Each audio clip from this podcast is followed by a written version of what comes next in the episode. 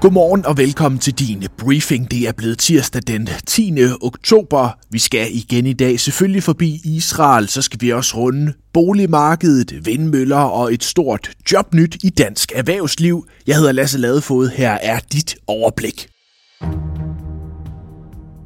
Både hos øh, Financial Times, Wall Street Journal og flere andre medier fylder den nye krig mellem Israel og Hamas selvfølgelig efter sidstnævntes angreb i weekenden.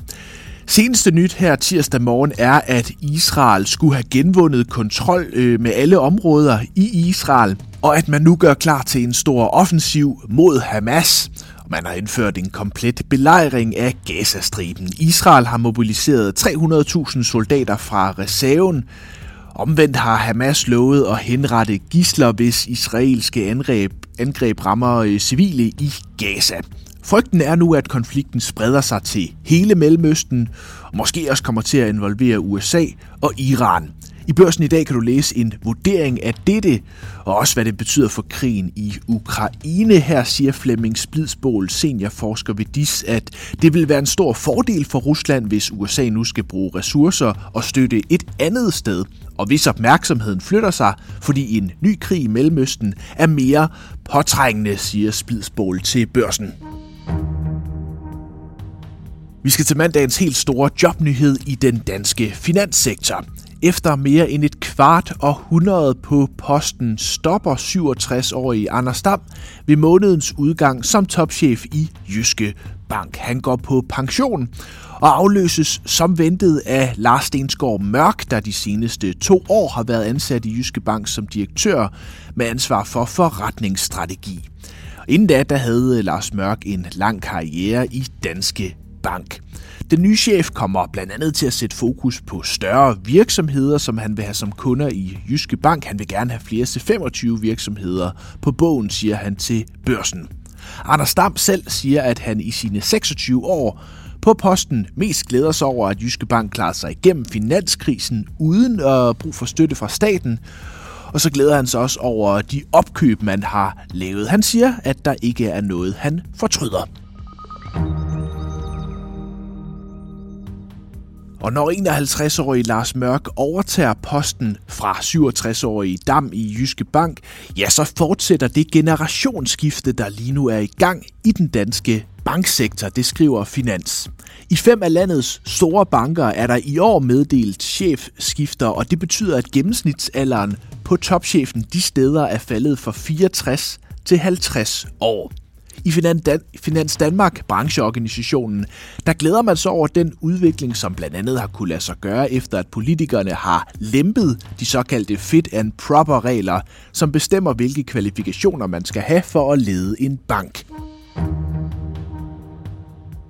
Forsiden af Berlingske Business i dag præges af de nye initiativer inden for grøn energi, som blev præsenteret af regeringen mandag.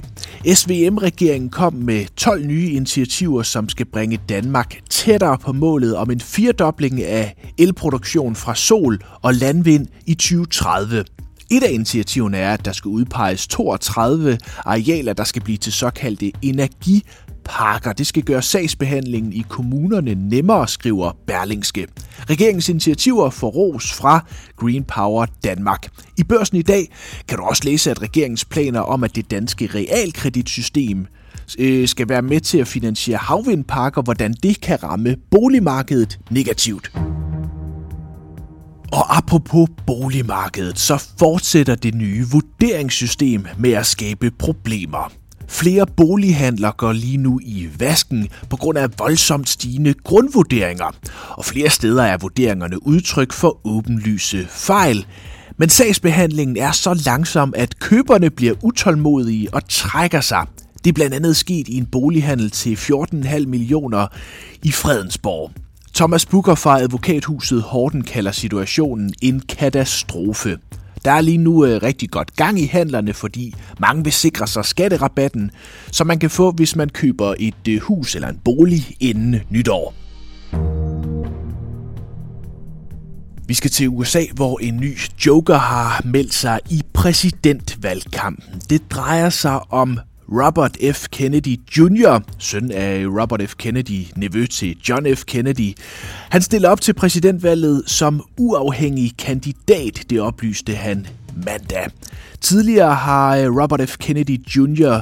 været øh, demokrat, men i valgkampen, der ventes han øh, både at kunne opstemmer fra Biden og demokraterne, men også fra Trump, da han tidligere har tiltrukket mange højrefløjsvælgere.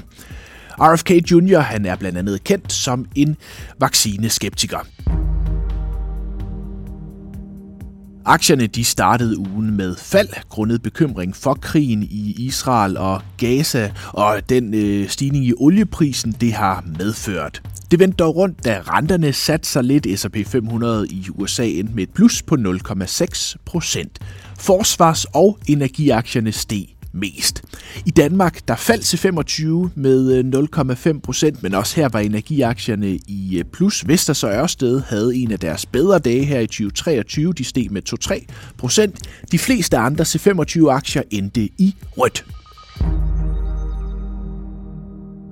Vi slutter også med øh, den nye krig mellem Israel og Hamas. Det er først og fremmest en menneskelig tragedie, men også noget, der har givet skvulp på energimarkedet. Jeg har bedt børsens cheføkonom Sten Boken om at give en vurdering af, hvilken global økonomisk betydning krigen har. På nuværende tidspunkt må man sige, at betydningen er forholdsvis overskuelig. Olieprisen er stedet en smule, gasprisen lidt mere, men ellers har de finansielle markeder taget udviklingen med ro, og øh, selvom Israel selvfølgelig er et, et, en stor vigtig økonomi, så er det ikke en økonomi, der kan vælte verdensøkonomien, hvis den skulle gå i stå som følge af en krig, og det er jo ikke engang sikkert, at det, det skulle være tilfældet. Jeg har også spurgt Sten kender om, hvad der kan få situationen til at eskalere. Jamen, det er klart, at det, det helt afgørende her, det er, hvis øh, der er andre lande involveret, og det der jo spekuleres i i øjeblikket, det er, hvorvidt Iran er. Og Iran er på det første et stort land, men jo også et land, der producerer olie, selvom de er underlagt sanktioner, jamen så vil det få større økonomisk betydning, hvis Iran er involveret her. Og i sidste ende kan man jo sige, jamen så kan det jo komme op på det helt store globale, øh, store politiske plan, hvor måske også Rusland viser sig at være involveret, og hvis det er tilfældet, jamen så er det jo bare et udtryk for nogle øh, hvad skal vi sige, geopolitiske spændinger, som er, er løbet løbsk, og dermed også noget, som kan få store økonomiske effekter. Her til sidst, der har jeg spurgt øh, Bokian om, hvilke konsekvenser krigen kan få for dansk eksport og for danske virksomheder i området. Ja, I udgangspunktet så er vores sårbarhed over for Israel og øh, Gaza-området ikke stor. Vi har ikke stor sammenhæng med den del af, af verdensøkonomien. Øh, vi taler i størrelsesordenen 7 milliarder kroners eksport, øh, og selvfølgelig også nogle virksomheder, som har investeret i området, men, men man kan sige, at det er ikke det, der kommer til at vælte dansk økonomi. Øh, det er under en halv procent af vores eksport, der går til den del af verden. Men øh, det er klart, at hvis øh, olieprisen eller andet lige pludselig øh, påvirkes i større omfang end det, vi ser lige nu, jamen, så er det selvfølgelig også noget, som kan påvirke dansk økonomi. Men der er vi altså ikke på nuværende tidspunkt. Lige nu er det altså ikke noget, som, som i første række er økonomisk. Det, det er i første række en krig og med store menneskelige tra- øh, øh, øh, tragedier selvfølgelig. Tusind tak, fordi du lyttede til tirsdagens briefing. Husk at abonnere der, hvor du lytter med, så du ikke misser en briefing. Vi er tilbage igen i morgen, samme tid. Indtil da, have en rigtig god dag.